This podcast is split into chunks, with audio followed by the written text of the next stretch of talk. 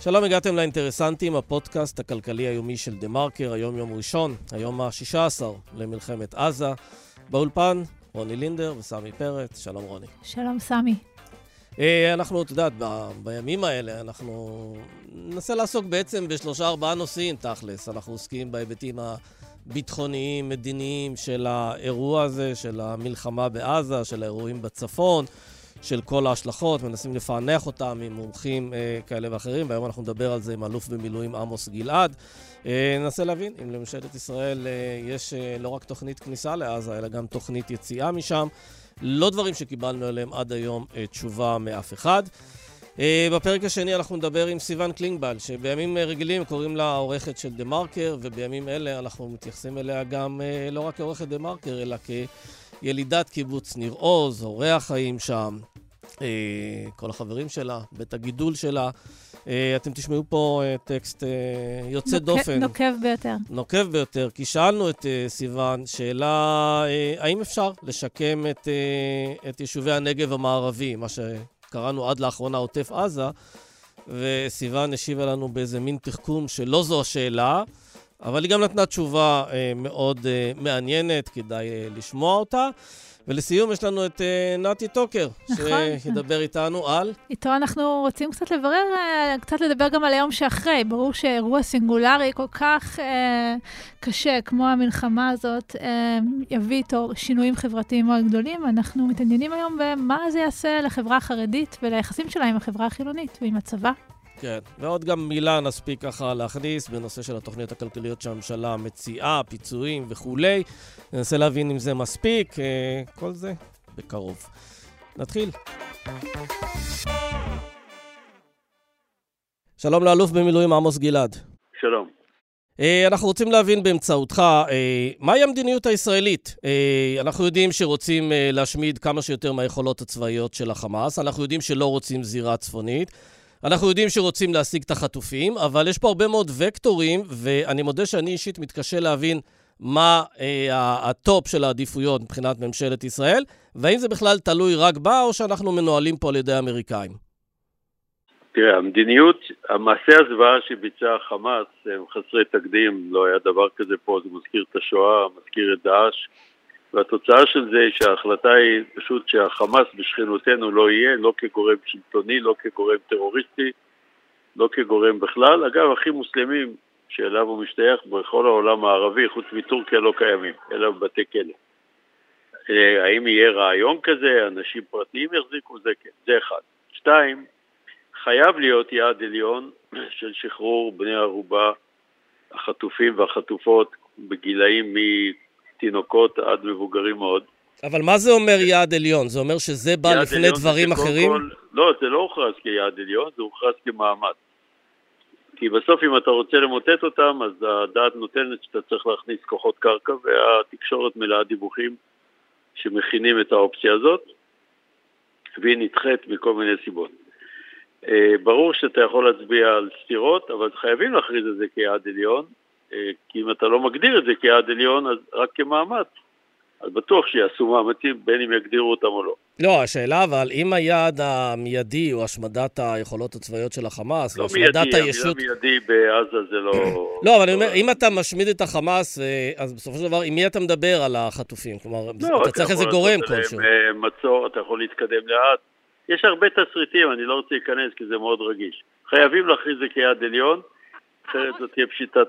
רגע, רק עוד שנייה, ולגבי הצפון, אה, פורסם בניו יורק טיימס שהיה רעיון של צמרת ביטחונית שלנו לתקוף אותם אה, ולהטות, כאילו להפתיע את החמאס ואחר כך לטפל בו, אה, אבל זה נראה לי פשוט אה, הרחבת העימות מעבר גם למה שהאמריקאים מוכנים, גם מעבר להיגיון עצמו. החמאס הזה חייב להיעלם, גם אם זה קל לומר וקשה לעשות, וחייבים למקד את כל המאמצים בו, זאת לפחות גישתי. השאלה שלי לגבי החטופים היא, האם אה, יש דבר כזה להילחם בחמאס כאילו אין חטופים, ולהילחם להחזרת החטופים כאילו אין מלחמה בחמאס? האם זה בכלל יכול דבר להיות, אפשרי? אה, לא, ברור, אני לא אוהב את, ה, את הדבר הזה של הכוח במלחמת העולם מול המנדט הבריטי. אה, שם זה היה פשוט יותר. פה יכול, יש סתירות פנימיות, זה ברור, אבל חייבים להציב את זה כיעד עליון, כי יש הרבה וריאנטים והרבה אפשרויות פעולה, ועובדים על זה, המאמץ המודיעיני הוא ענק בראשות אלוף מיל ניצן אלון, בעל רקע מבצעי מודיעיני מרשים וכו'. כן, אבל כשאתה מסתכל שוב על, ה, על הטווח של האפשרויות הישראליות, האם כתוצאה מה... endorsement, לא יודע איך לקרוא לזה, אולי פטרונות אפילו האמריקאית באירוע הזה, שיש לה המון היבטים חיוביים. אה, דרגות החופש של אה, ממשלת ישראל הצטמצמו מאוד, ו... וזה גם לא משפיע גם על היכולות אני, הביצועיות שלה. אני דווקא לא רואה את זה כך. תראה, אנחנו לא מכחישים את האפשרות שבעיני המדינות ערב השכנות הם סיוט, שהפלסטינים יעברו לשטחן. זה יכול אפילו לפגוע ביחסי השלום. אם החמאס בפיגוע הרצחני יכול להכניס סדקים, או לגרום, סליחה, לסדקים ב- ביחסים האסטרטגיים שהצלחנו לפתח על בסיס מלחמות עבר נוראות, אה, להכניס סדקים או אפילו למוטט אותם, זה אסון. זה גם יהיה אסון מבחינת האמריקאים, זה יהיה אסון מבחינת ישראל. אז אם האמריקאים משפיעים עלינו ועוד רוצים להרחיב את זה לסעודיה, זה חשוב, אבל אתה, אם אתה נכנס לעזה, לחמאסטן, ואתה מוטט את חמאסטן, מי ישלוט אחרי שנכבוש אותה, אה, אתה צריך להביא כוח אחר, לא צה"ל אחרת זה כיבוש נוראי, עם נטל עצום, וזה יכול להיות או כוח מצרי שלא יבוא, או כוח בינלאומי שלא יבוא, או כוח פלסטיני בגיבוי בינלאומי שיבוא, רק אם יהיה תהליך שלום שהאמריקאים יניעו אותו. כן, אבל דיברנו על זה, נדמה לי... אה, לא, דיברנו על זה, אה, נדמה לי, בשיחה הקודמת איתך בשבוע שעבר, נכון. וכל הזמן עלתה השוואה לתקופה של לבנון וג'ומאייל, והשאלה, אם לא, הרשות הפלסטינית... לא, אני יודע, אני יודע, הסברת שזה לא דומה, ואני שואל, אם הרשות הפלסטינית תקבל את השליטה בעזה כתוצאה ממהלך צבאי ישראלי, השאלה אם זה הופך אותה לבעל לא, שליטה לא לגיטימי. בעזה. לא, לא, זה לא יהיה. זה יהיה רק אם יהיה תהליך מדיני שהפלסטינים יהיו במרכזו. ההנחה של אה, ראש הממשלה על בסיס הסכמי אברהם, זה גם לא נכון. אתה יכול לעשות שלום בלי הפלסטינים. אני, טען, אני טוען כל הזמן לכל אורך עשרות שנים שאני מתעסק בזה, שזה בלתי אפשרי. אולי זה מצב חלומי רצוי, אבל הוא לא יהיה. אגב, לי יש איזו תחושה, במסגרת כל הסיבות שהביאו לאירוע הזה, שדווקא הדגל הזה שנופפו בו בשנים האחרונות, בוודאי נתניהו, שהוכחנו שאפשר להביא שלום בלי לפתור את הבעיה הפלסטינית, יכול להיות שזה אפילו טען שם באנרגיה את החמאס, כדי להוכיח שזה בלתי אפשרי. אה, ו... ברור, המדיניות של נתניהו היא בפירוש הייתה, זה חלק מהכשל שהיה פה. זאת אומרת, אי אפשר לא לגרוע מהכשל הנורא של המודיעין, של צה"ל וכולי, אבל התפיסה הזו שאתה יכול לקנות אותם בכסף, היא תפיסה שחצנית ומתנשאת. זאת אומרת, אם החמאס יש לו אפשרות לקבל ממך כסף, לממן את שלטונו, הוא ייקח ממך את הכסף, כל, אני כבר אמרתי את זה קודם, כל עוד שהוא יכול להרוס אותך ולתת ביטוי ויישום לחזון שלו שישראל כמדינת היהודים צריכה להיעלם מפה. עמוס, אתה מתרשם שמישהו בצמרת המדינית שלנו חושב על היום שאחרי הזה? חושב על האסטרטגיה של מי יתפוס את השטח? יש שאלה, יש שאלות שהן יותר טובות מהתשובות, זה דוגמה. אה, אני לא יודע איך להתרשם כי אני בכלל חושב שהיה צריך להיות פה סידוד מערכות כללי, כמו שצ'רצ'יל החליף את צ'מברלין במאי 40. איך, הוא, איך אפשר לחשוב על היום שאחרי אם אנחנו אפילו לא מוצאים הכחשה רשמית והמצרים אה, מבהירים לנו שהם ימנעו אפילו בכוח שפלסטינים יגיעו לשטחם, אני מכיר את העמדה המצרית, זה לא עמדה שאתה יכול לקנות אותה בחסד. אצל ירדן יש סיוט קבוע שנקרא בערבית אל-וואטן אל-בדין, המולדת החליפית, קרי הממלכה תקרוס והפלסטינים יקבלו שם שטח. זה אסון לאומי. זה יביא לנו פתיחת העורף האסטרטגי שהיום מוגן על ידי בריתות ותבונה לכאוס מוחלט. אה, לכן כל השנים אה, תמיד התפעלתי מהאומץ, מאומץ הלב של אה, מנחם בגין, ראש הממשלה, זכרו לברכה, ואנואר סאדאת, עלי הרחמו. איך הם העזו לעשות שלום כזה במחירים כל כך גבוהים אחרי מלחמה נוראה כזאת, וזה ייצב מציאות של ישראל נוחה. והיום אנחנו בפני אפשרות להרחבת השלום עם סעודיה, מדינה מנהיגת העולם המוסלמי במובן מסוים, ואפילו אנחנו שייכים לסנטקום, שזאת הברית הצבאית בהנהגת ארה"ב שכוללת את כל מדינות ערב. כל זה נהרוס בגלל חמאס. כן, לא, ברור שלא, שאנחנו לא רוצים, אבל אנחנו לא יכולים להיגרר לשם. לא, אבל השאלה היא בעצם, לא, עמוס, השאלה אבל, האם לפני שמתחילים במערכה הזאת, נכון שהתחלנו אווירית, אבל לפני שמתחילים במערכה הקרקעית, ממשלה חייבת להציב לעצמה, לשרטט באיזשהו אופן גם תוכנית יציאה. איך אתה יוצא מהאירוע הזה, ועל איזה קווים אדומים אתה לא חוצה, למשל, באמת, הסכם השלום עם אה, מצרים. שאלה מעולה, עכשיו אני אתן לך את התשובה. הצבא הוא מכשיר למימוש מדיניות ולא ההפך.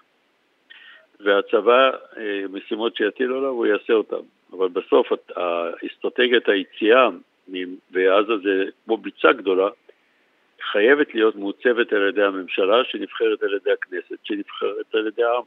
זה הסדר, תמיד הדרג המדיני חייב להכתיב. האם, אה, האם הם הצטיינו בזה בעבר? לא. אה, האם הם... אנחנו הגענו להסכמי שלום אחרי מלחמת דמים, ואני לא נכנס עכשיו לפרסומים מה אפשר היה לעשות, כי זה לא נושא השיחה. והעובדה שגנץ ואייזנקוט... זה בדיוק תפקידה של הממשלה, לפתח אסטרטגיית יציאה, כן. ולחשוב על כל הדברים שהזכרתם. והעובדה שגנץ ואייזנקוט עכשיו בתוך אה, ממשלת החירום הזאת, אה, תורמת לעניין הזה? מאוד. הם, הם מייצגים אה, שילוב של עוצמה ושכל, שזה חלק מהעוצמה. בעיניי, התבונה היא חלק מהעוצמה. כן, אתה יודע, אתה אומר פה משהו שאני חושב שלהרבה מאוד אוזניים ישראליות, ברגע הספציפי הזה, הכואב, המדמם, קשה אפילו להתחבר לזה. אתה אומר, במסגרת כל המהלכים שאנחנו מדברים, על כל שולחן השרטוטים, צריך גם לבוא ולדבר על, על הפתרון המדיני עם הפלסטינאים. ואתה יודע, הכל עוד מדמם, הכל עוד uh, מעשן, הכל פה... לא, השאלה, לא, השאלה אם קבינט uh, מדיני-ביטחוני בימים אלה, להערכתך, עוסק בעניין הזה, או שאומר, מה, לא. זה 70 צעדים קדימה, עזוב אותי מזה. לא, קודם כל אה, צריך צניעות, אני לא יודע מה הוא עוסק, אין לי מושג. חוץ מהדלפות. ואני יכול להיות שהם עוסקים ויכול להיות שלא, וזה בעיקר, לא כולם בקבינט הם בעלי איכות וכישורים לעסוק בדברים האלה. אה, זה בסוף, בסוף זה מונח לפתחו של ראש הממשלה שהוא איש מנוסה ואמור להבין את זה, אבל לשרים שהזכרת או לשרים נוספים, מעטים אמנם.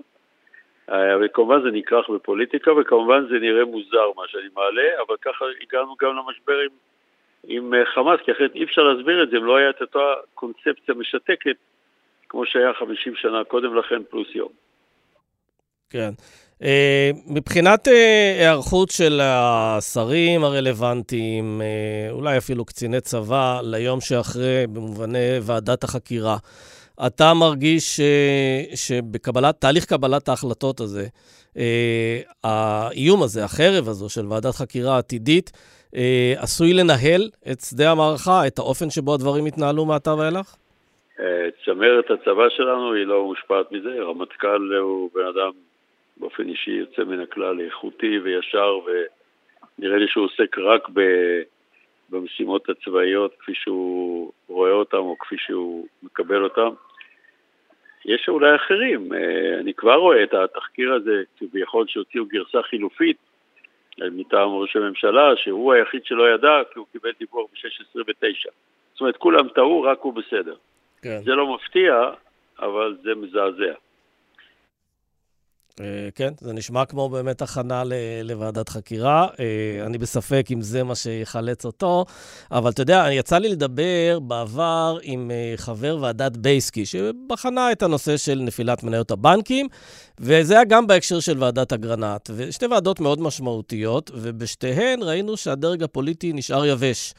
לא, לא טיפלו בדרג הפוליטי, כלומר, הכל נשאר לא בדרגים המקצועיים. וועדת בייסקי מונתה בהליך של סעיף 14 לחוק מבקר המדינה. אם אני זוכר... לא, היא הייתה ועדה מאוד משמעותית לא, למבנה שוק ההון ומערכת הבנקאות, אבל אף שר אוצר למשל, שידעו כולם על, לא, נגיד, על הוויסות.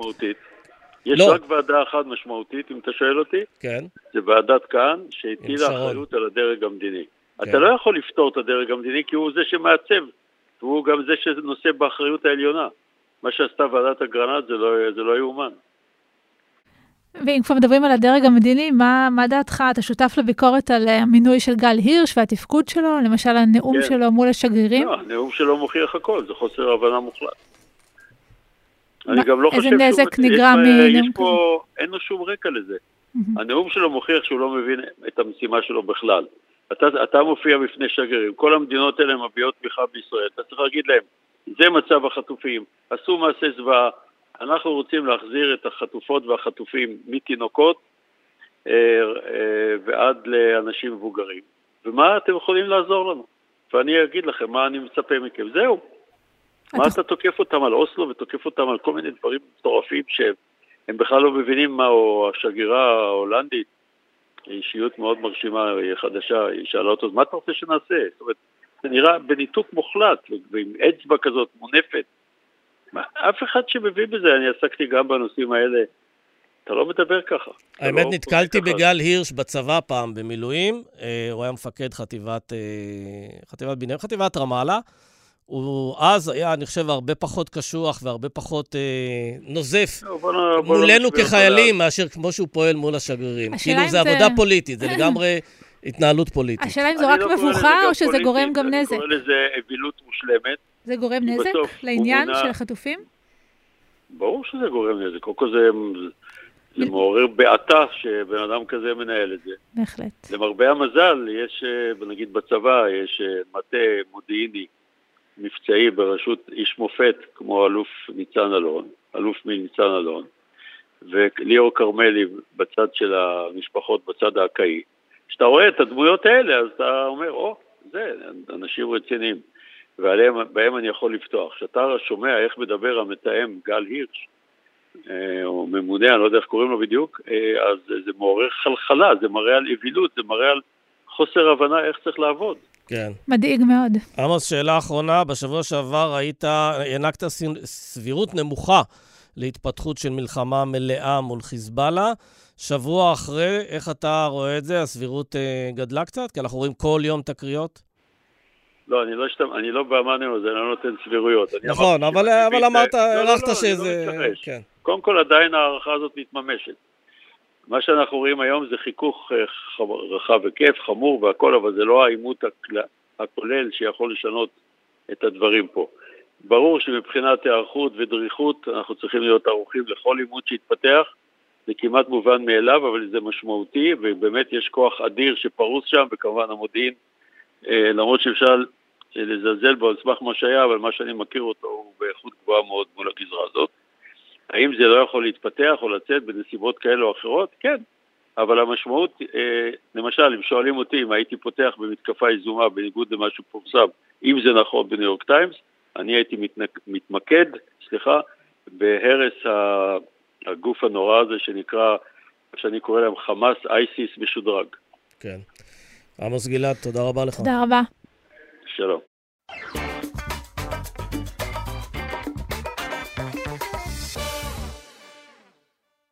שלום לסיון קלינגבייל. שלום רוני, שלום סמי. אז זה מה שאתם עושים כשאתם לא למעלה מעבירים כתבות. בדיוק. כבר הבנתם שזאת עורכת TheMarker. אה, ואלה ימים מאוד לא שגרתיים לכולנו, ועל אחת כמה וכמה לך, סיון, שאת אה, בת ניר עוז, קיבוץ שנפגע, לא יודעת אם להגיד הכי קשה, אבל בין הקשים ביותר באסון הזה של השביעי לאוקטובר. ספרי לנו קצת מה, מה עובר על אה, אנשי ניר עוז ועלייך. אנחנו לוקחים את זה לשם. אני חייבת להגיד רגע, למרות שאני יצאתי מהארון די בתחילת האירוע, יומיים אחרי כבר פרסמתי טור, כי יוסי שלי, מנכ"ל אה, משרד ראש הממשלה, שטען שאנשי העיתונאים בערוץ 2 אומרים סתם דברים, בעצם אמר דברים לא נכונים, אז כבר יצאתי מהארון וכתבתי שאני בת קיבוץ ניר עוז. קודם כל, אני חייבת לומר ברמה האישית, זו פעם ראשונה בחיי המקצועיים שהמציאות והחיים המקצועיים מתערבבים. אה, כמו שאמרתי לבת קבוצה שלי שהתקשרה אליי ברבע לשבע בשבת השביעי לעשירי, אה, אני מתנצלת, את מדברת עם רובוט. אז אה, עורכת דה מרקר אה, מתנהלת על האירוע כרובוט אה, ועסוקה בלעשות את העבודה העיתונאית ללא משוא פנים ולשמור על זה שכולנו נעשה את העבודה ללא משוא פנים. ובזמן הזה חבריי ואהוביי וההורים של בני הקבוצה שלי ואנשים שגידלו אותי ועוד הרבה אנשים שאני מכירה, כי מקיבוץ ניר עוז עוד אין רשימות בגלל כמות חוסר המידע ובגלל שהקיבוץ בעצם די נשאר בלי שצה"ל הגיע אליו. אה, אז יש המון המון חוסר מידע בניר עוז. אה, אז בזמן הזה אנשים נמצאים באילת, או נמצאים אצל קרובי משפחותיהם, ומנסים להקים את עצמם ולבנות מחדש. ולהתאושש ולהסתדר. אני כן אגיד משהו טוב, אני כל הזמן אומרת, אני עוד אכתוב את זה בסוף המלחמה. ששנים אנחנו מסתובבים, כל בני הקיבוץ, ומספרים על הקבוצה ועל בית הילדים, ואיך ישנו ביחד, ועשו לנו, ואכלו לנו, ושתו לנו. בשבת, השביעי לעשירי, על הבוקר, נאורו כל הקבוצות מחדש. אילנות, שיבולים, עופרים, ארז, שקד, אשלים, ניצנים ועוד ועוד ועוד ועוד, וכל הקבוצות התחילו להיות, לנהל בינן לבין עצמן שיחות וואטסאפ.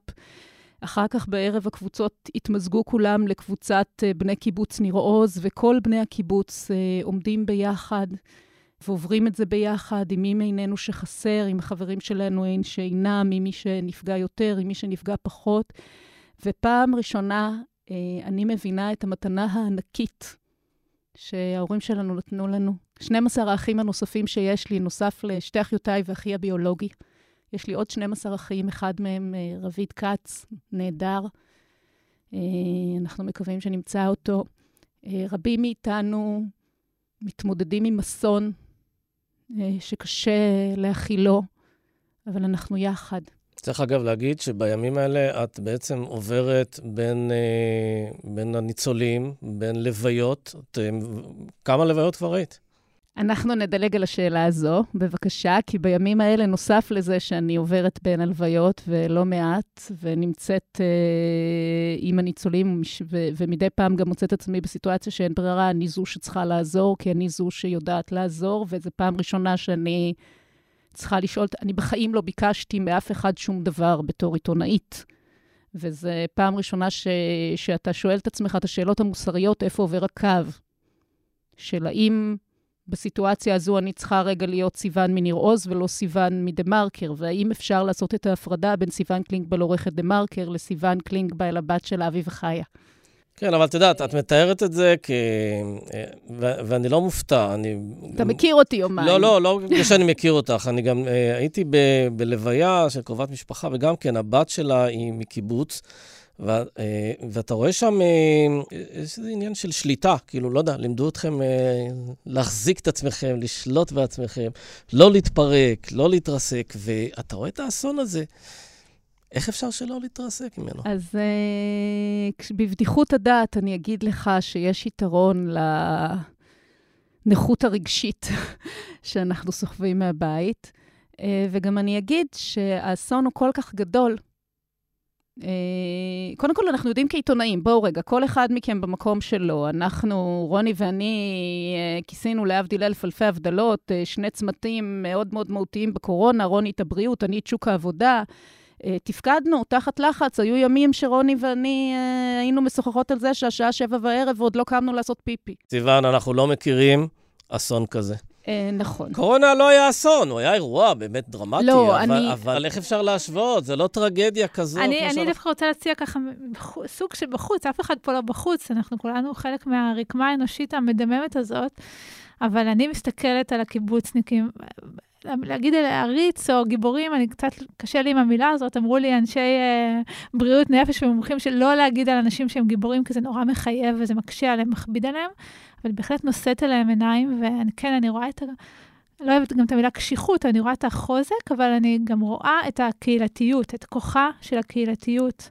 פשוט רואים את, ה, את הכוח הזה. אז אני, אני אדבר באמת על הקהילתיות, ובאמת, אני אמרתי את זה, אני, אני חושבת שאף אחד מבני הקבוצה שלי לא מצפה שאני אהיה זו שתגיד את זה.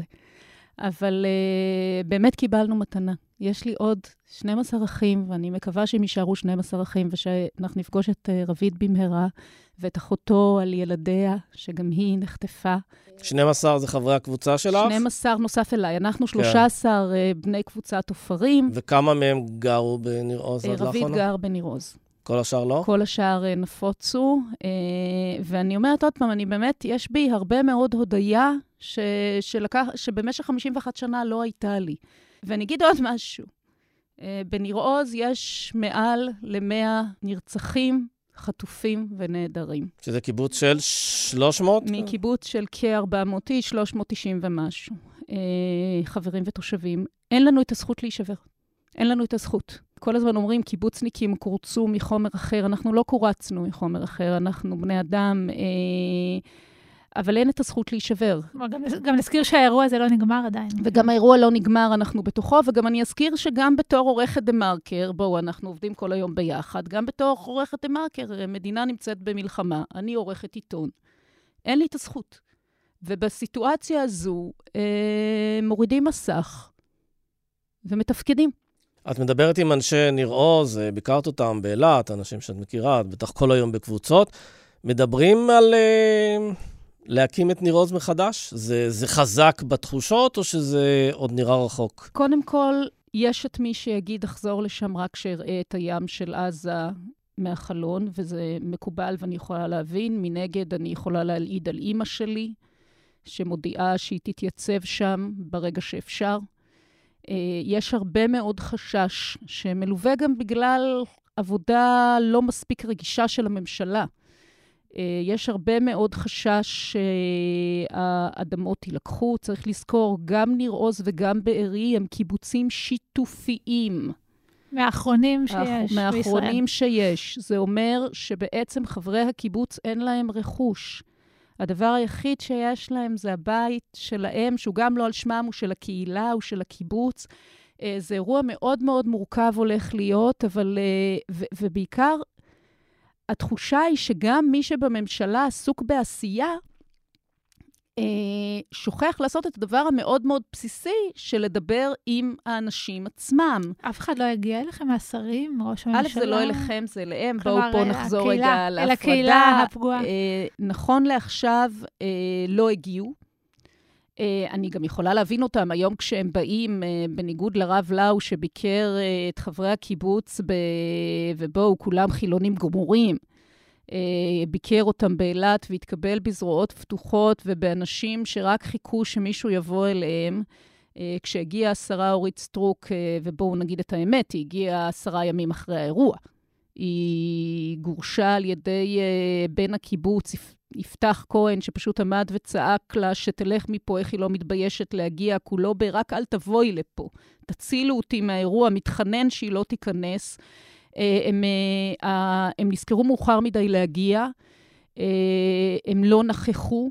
עצם זה שאין נציגויות שמגיעות ומתייצבות, יתרה מזאת, אנחנו כעיתונאים יודעים שכל מיני גופים ציבוריים, השופטים למשל, התארגנו להגיע להלוויות, אז הגיעה הנחיה מבכירים בקואליציה, מה פתאום אתם הולכים להלוויות?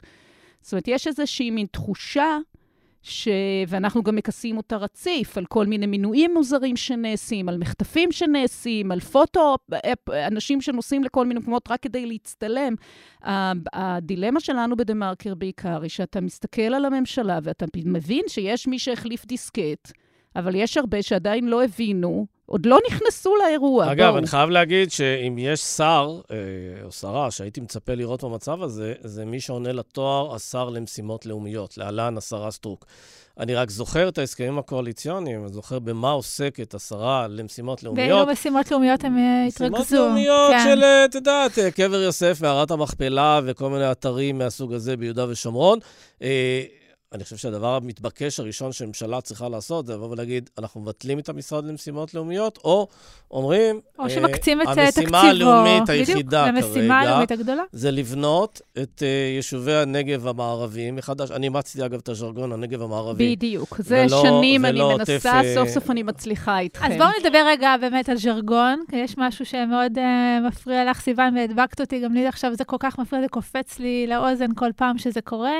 הבלבול הזה, אה, כשמדברים בטלוויזיה או ברדיו, בתקשורת, על הקיבוצים, אה, לא מקפידים, הרבה פעמים אומרים נחל עוז במקום ניר עוז, או ניר עם במקום ניר עוז. וגם אמרו לי שאני חטאתי, כי כשכתבתי על זה טוויט לא כתבתי את ניר יצחק. כן. אה, יש בעיה עם ועדת השמות, קרן היסוד לא הייתה מאוד יצירתית בבחירת שמות, לקיב... שמות לקיבוצים, עוז מופיע בהרבה מקומות, ניר מופיע בהרבה מקומות, והחיבורים זה, וזה מבלבל. ובניגוד ללוחמי החמאס שעשו עבודה נהדרת באיסוף מודיעין עם תצעות ואיך נראה כל uh, קיבוץ ואיפה ומי גר איפה, uh, אנחנו לא כל כך מכירים. Uh, ואנשים מתבלבלים. עכשיו, ההתבלבלויות האלה פוגשות אנשים שמרגישים שנשכחו. ובעוד בטלוויזיה הישראלית משדרים בלייב את אה, לוחמי החמאס והכתב העזתי שמסקר מניר עוז את הטבח בניר עוז. אחת התמונות שיחרטו פה, אני חושבת. כל הזמן רץ סרט, בל... כל הזמן מראים פוטג'ים מניר עוז. עכשיו, אני יודעת, זה הבית של ההורים שלי, אני רואה את הבית של ההורים שלי בטלוויזיה. כאילו, צילמו ממש ליד, הב... הוא עמד ליד הבית של כן. ההורים שלי כשהוא עומד שם עם הפנס הירוק ברקע, וכל הזמן אומרים, נחל עוז, כפר עזה, בארי, כל מיני דברים. עכשיו, אתה, בסופו של יום, זה אנשים שמרגישים שהם נשכחו. זאת אומרת, אפילו הצבא לא הבין שהוא רואה את ניר עוז, הוא לא הגיע. אז האנשים שאין להם, אה, מאוד קשה להם לשאת את זה, ואני כן קוראת לעמיתנו ולעמיתיי, אה, האורחים של המהדורות, האורחים של העיתונים, תקפידו. רק צריך להגיד, סימן ההיכר, ניר עוז היא היותר דרומית, נחל עוז היא יותר צפונית. יש עוד איזה סימן היכר שאנשים יבינו? קודם כל, הגיע הזמן להכיר קצת את הנגב המערבי. זה, זה נכון. הסם התבואה של מדינת ישראל, אתה נכון, יודע, כדאי נכון. להכיר אותו, יש לו חשיבות. הסם הירקות של המדינה. כל מה כן. שצריך זה תשומת לב, כל ורגישות. כל מה קצת תשומת לב. אני רק, כן. לקחתם אותי, לס... אני מרגישה שטמנו לי מלכודת, כי אני באתי בכלל לדבר על התוכנית הממשלתית uh, לעצמאים, ומצאתי את עצמי בשיחה אישית שלא לא, אנחנו לא רוצים לדבר איתך על עצמאים, אנחנו כן רוצים באמת, אבל פה אולי אפילו שיחה מ... נעלה רגע כאילו קומה בהסתכלות על הסיטואציה. אני רוצה שתגידי באמת, את מאמינה שאפשר לשקם את חבל הארץ הזה, לבנות אותו מחדש ולהחזיר לתוכו את היסודות שעליהם את גדלת? אני חושבת שזו לא השאלה הנכונה. תגידי, את נהיית ביבי. לא. אז מה השאלה הנכונה? אני חושבת שהשאלה זה, האם אנחנו מאמינים שאפשר לשקם את מדינת ישראל ולבנות אותה מחדש?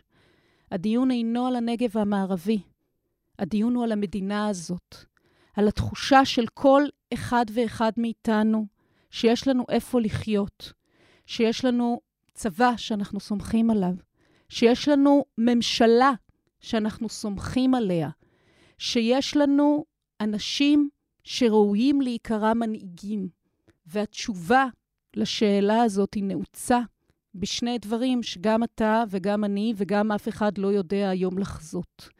אחד, איך נראה בסוף המלחמה ומה יהיה עומק האבדות, שזה סימן שאלה מאוד גדול, אנחנו מתנהלים פה בחוסר ודאות, כי אנחנו באירוע מתגלגל, חברים, אין, אה, הסיכומים עוד לא הגיעו. וב', מי יהיו המנהיגים שלנו בסופם.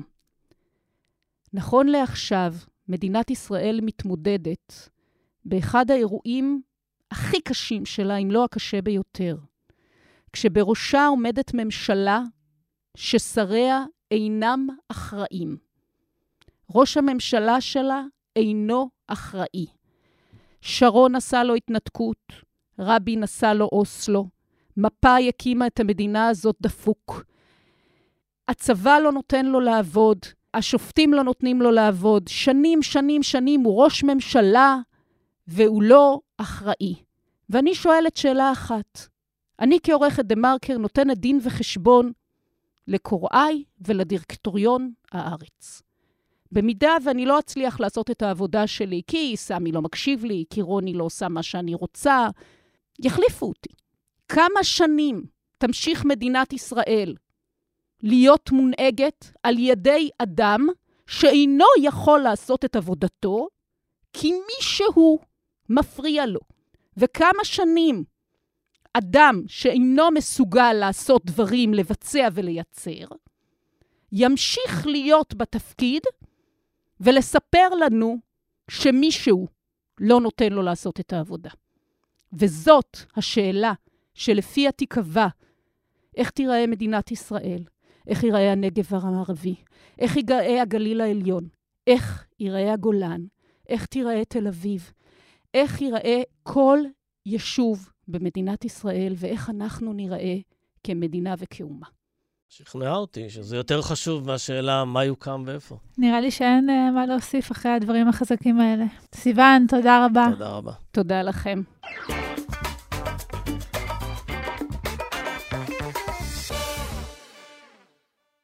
שלום, נתי טוקר. שלום, שלום. כתב המקרו שלנו. נתי, הבת שלי, החיילת, סיפרה לי שצה"ל דחה את הגיוס של המלש"בים אה, לאיזושהי תקופה. לעומת זאת, ממש השבוע, צה"ל עומד לגייס אה, הרבה מאוד חרדים אה, שהוא קרא להם והסכימו להתנדב, מדברים על משהו כמו 3,000, אם אני לא טועה. אה, וניכר שצה"ל אה, עושה פה מאמץ מאוד גדול באמת אה, ככה לנצל את, גודל השעה ואת הרגע, את ההתגייסות הזאת של החרדים. ואני שומעת פה ושם אה, הרבה פרשנויות שאומרות שיש פה איזה שינוי טקטוני בחברה החרדית. האם כך? כן, אבל הוא, הוא, הוא בערבון מוגבל, אבל למה אני מתכוון?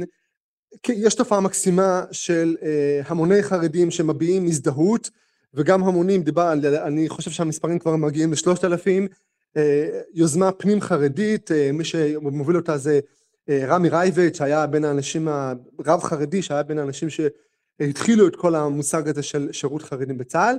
והוא מלקט הרבה חרדים שלא שירתו בצבא בנסיבות של תורתם אומנותם, דיחוי, פטור וכדומה והם התנדבו לשרת בתחומים שונים ומגוונים.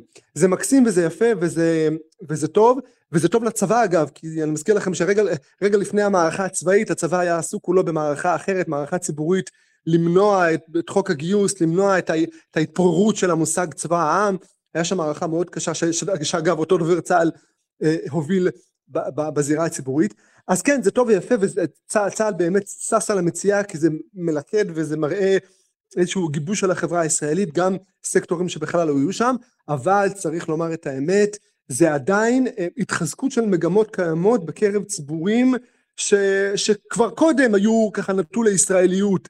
כל מי שעבר את התהליך הזה של ישראליזציה, שהוא חשוף למקורות מידע אה, מגוונים, הוא רואה תקשורת חילונית, הוא עובד במקומות עבודה חילוניים, הוא כבר יצא להשכלה, לעבודה, כל אלו המגמות האלו התחזקו אצלו והם כאילו אה, מגבירים את הזהות את תחושת השייכות עם הישראליות, עם כל הישראלים והם מתגייסים. אגב, אני חייב להגיד בעניין הזה משהו, נתי, אה, במסגרת כל הקונספציות והתפיסות שנשברו, נסדקו, התערערו לנו, אה, שמענו לא מעט בשנים האחרונות, בוויכוח הזה של גיוס חרדים כן או לא, את המשפט, אה, הצבא כבר לא צריך אותם, יש לו מספיק חיילים.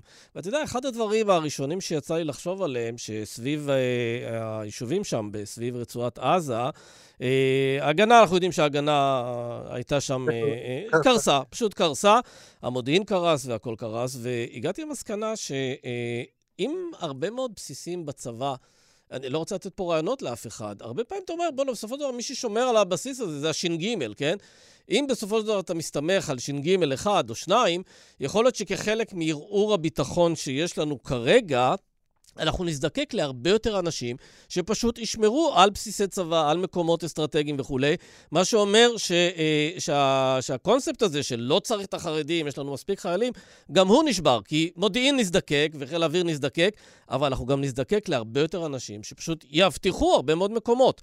אתה חושב שהדבר הזה... כן יכול לדבר אל ליבם של אנשים שהיו ככה על הקשקש והתלבטו כן להתגייס, לא להתגייס? כן, אז אם נשבר מודל הצבא הקטן והחכם וצריך הרבה יותר כוח אדם, אני בטוח שהרבה יותר חרדים יהיו מוכנים גם לשרת אה, אה, בצבא מסלול מלא או מסלול בישיבת הסדר ו- וסדיר, וגם להתנדב במסגרות אה, כיתות כוננות, אה, שמירות וכדומה, כי זה נעשה ככה, אתה יודע, מ- מהתחושה של הביחד, מהמקום של ההתנדבות, בדיוק כמו שהחבר'ה בזק"א שם אה, אה, מתנדבים בהמוניהם בדרום, אז גם אה, אה, ההתנדבות הזאת היא כך כבר נתפסת ככשרה, כלגיטימית. אגב, לא רק זה, אתה יכול להגיד, מי שגר, אני לא יודע מה, במודיעין עילית או ביתר עילית, אה, יכול לבוא ולהגיד לעצמו, כמו שהיו כיתות כוננות בבארי ובניר עם ובניר עוז, יכול להיות שגם ביישובים האלה צריך כיתות כוננות, צריך אנשים שיהיו חלק מ... לשמור על עצמנו. ממעטפת הביטחון. לשמור על עצמכם, כן, לשמור על, כל אחד ישמור על עצמו. במובנים מסוימים, כן? לבנות את זה ויש, נכון. ויש יוזמות כאלו, אבל המשפט שחייבים להגיד, עדיין במיינסטרים של הציבור החרדי, הגישה היא שונה לחלוטין, אני שומע רמקולים בבני ברק שעוברים ורמקולים וצועקים צריך להתכנס לעצרת תפילה בבתי הכנסת המרכזיים, אומרים פרקי תהילים מיוחדים ועושים את מה שהם רואים לנכון כהשתתפות באמצעות, באמצעים דתיים, באמצעות טקסים דתיים, פחות רואים לנכון פתאום עכשיו להתגייס יותר לצבא וכדומה. יש, יש מחקר ידוע של לי כהנר שמחלק את הציבור החרדי לשמרנים, לכאלו שבאמצע ולמודרניים. אז האלו ש... 40 אחוז, או בערך 40 אחוז שתקועים בשמרנות, לא זזו במהומה, ולהפך חיזקו יותר את הנרטיב הזה שעם ישראל צריך להתחזק, המשיח מגיע, אולי, אולי זה כאלו... אפילו קצת מאיים עליהם, המגמות האלה שנראות עכשיו. נכון, זה מגיע, זה מגיע גם בתקופה שבה אין הנהגה לדור החרדי הנוכחי, אין באמת הנהגה, אז אין איזה קול אחיד שאומר את זה, אז כל הצדדים ככה נוטים ליותר קיצוניות. אה, בסופו של דבר, לא, לא, אני חושב שבטווח של כמה שנים הקרובות לא נכיר, נפסיק להגיד ציבור חרדי, החרדי יהיה אה, מילה מדי שכוללת בתוכה מדי אה, זרמים שונים, יהיה צריך להגדיר מפורש מי, שתי, מי משתייך לזרם החרדי השמרני ומי לזרם החרדי החדש, הישראלי, אנחנו קרובים לשם מאוד. אתה הזכרת קודם את אנשי זק"א, שהם באמת, ה, אם אפשר להגיד, הגיבורים מבין החרדים, בעיניים של הציבור הכללי. עושים פה עבודת קודש קשה מנשוא, עם מחירים מאוד כבדים לנפש שלהם.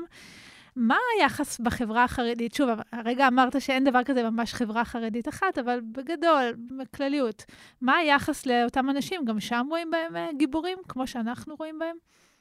כן, רואים שם גיבורים, ולא רק זה, בגלל שהם כאילו משפרים את תדמיתו של המגזר החרדי כלפי חוץ, אז גם ככה אה, מאוד אוהבים אותם, כי הציבור החרדי אוהב את האנשים שככה זוכים לאהדה. כן, כן אז, אז מחבקים אותם, אבל עדיין צריך לשים לב, אני, אני, אני בטוח שאתם לא מזהים, אה, לא יודעים, לא, רוב החילוני המצוי, נגיד את זה ככה, לא יודע לזהות um, לאיזה זרם משתייך כל חרדי, אבל כשבמבט מהיר, את יכולה להסתכל על אנשי זק"א ורובם ככולם משתייכים לזרמים חסידיים, לזרמים ככה יותר שגם ככה היו בחוץ, היו בעולם המעשה, החסידים הרבה יותר נוהגים אה, לצאת לעבוד, בעבודות בעיקר פחות אה, אה, ברמה סוציו-אקונומית גבוהה, הם לא בהייטק, אבל החסידים יותר, נוטים יותר להיות אנשי מעשה ולעשות, לעומת עולם התורה, חבורת הלומדים, האברכים, הם הרבה יותר משתייכים לזרם הליטאי ושם את לא תראי הרבה מהליטאים. אז, אז בליבה של לומדי התורה באלו, אה, אה, הם, הם לא נמצאים שם ב, ב, בדרום במבצעים האלו, והחלוקה הזאת אמ, ניכרת היטב ומשליכה על כל היחסים של הציבור החרדי עם כלל, עם כלל האוכלוסייה. כן. נתי, לסיום, פשוט זמננו קצת התקצר, אנחנו רוצים בכל זאת לקבל איזו תמונת מצב של ההתנהלות של משרד האוצר, של בנק ישראל, בסל הפתרונות שמציעים פה אה, לנפגעים. היום יצא לי, אגב, להסתובב, לא מזמן, באיזה מקום פה בתל אביב, כל העסקים סגורים, פעם ב- אתה רואה איזשהו עסק פתוח. כלומר, אז אני מניח שאם פה זה כך, אז בכלל בדרום אה, רוב העסקים סגורים. אה, הפתרונות שהציעו בשבוע שעבר משרד האוצר, בנק ישראל, אתה מרגיש שהם נותנים מענה מספיק טוב בעיתוי הזה, שהחליפו שם דיסקט, שמבינים שאנחנו עכשיו אה, צריכים לשפוך כסף? אז קודם כל אנחנו מדברים רגע אחרי שפוקס הודיע שכמעט חצי, עד חצי מעובדיה היא תוציא לחל"ת, שזה אירוע דרמטי וזה בטח ישתרשר מאוד לרשתות אחרות. אה, ברור שלא נעשה מספיק וברור שעוד יהיו חורים. אני יכול להגיד לך שמשיחות עם אנשי האוצר הם יודעים והם בכוונה תחילה לא רוצים לתת פיצוי מלא. הם אומרים כזה דבר, בעוד בקורונה המדיניות הממשלתית הייתה תסתגרו בבתים ואל תקיימו פעילות, פעילות עסקית. הגישה עכשיו היא הפוכה, האוצר והמטרה היא לייצר כמה שיותר פעילות עסקית שהביצה והתרנגולת הזאת ייפתחו כשאתה תלך ברחוב ותראה עסק פתוח אז יותר ויותר לקוחות יבואו וכמובן על פי הנחיות פיקוד העורף הם טוענים שכבר עכשיו השבוע השני של המלחמה רואה אה, מראה גידול משמעותי בנתונים לכן הם לא רוצים לייצר תמריצים שליליים לכך שאנשים לא יעבדו הם רוצים כמובן לפצות וכדומה ו- ו- ו- ו- אבל, אבל לא במנגנון שישבית את המשק בצורה שלא תהיה ממנו מענה. צריך גם להזכיר שבקורונה כל העולם היה באותו אה, ביצה של, אה, של הפסקת פעילות עסקית ורמות חוב, רמות ריבית מאוד נמוכות שאפשרו גיוס חוב מהיר ובזול. אנחנו נמצאים עכשיו באירוע מקומי, כש, כשהכלכלה כבר גם ככה מקרטעת, זה אירוע אחר לגמרי, ולדעתי הזהירות שבה נקטו אנשי האוצר, יש לה מקום, ויפה שהשר וגם ראש הממשלה נתנו גיבוי לדעתי למדיניות הזאת שלפחות כרגע, שבועיים אחרי פרוץ המלחמה, אני מזכיר לכם שבאירועים קודמים, רק אחרי שהסבב הסתיים, חשבו על פיצוי. יכול להיות שזה באמת שבוע... קשור לקורונה. היה פה איזשהו... כן, התרגלנו בקורונה שמיד פותחים את, את כן. הכיסים. אז לא, גם, לא. גם צריך להגיד שבקורונה זה היה משבר גלובלי. כל המדינות התעסקו עם זה, וזה היה מאוד אופנתי שמדינות שופכות כסף, וישראל יחסית לא שפכה המון, אבל... אז זה היה לגיטימי מאוד, ואף אחד לא העניש אותך על זה שאתה שופך כסף. פה, כשאתה באירוע עם עצמך, אירוע פנימי ומשמעותי מאוד, אז uh, ודאי שאתה תחת ההשגחה של חברות הדירוג, שכבר שתיים מהן די בעצם אומרות שיש uh, סכנה משמעותית להורדת דירוג. בסדר, נתי, אנחנו נדבר כנראה בימים הקרובים עוד קצת על הפתרונות ואיך הדברים האלה עובדים. נודה לך בשלב הזה. תודה רבה. תודה. תודה רבה לכם.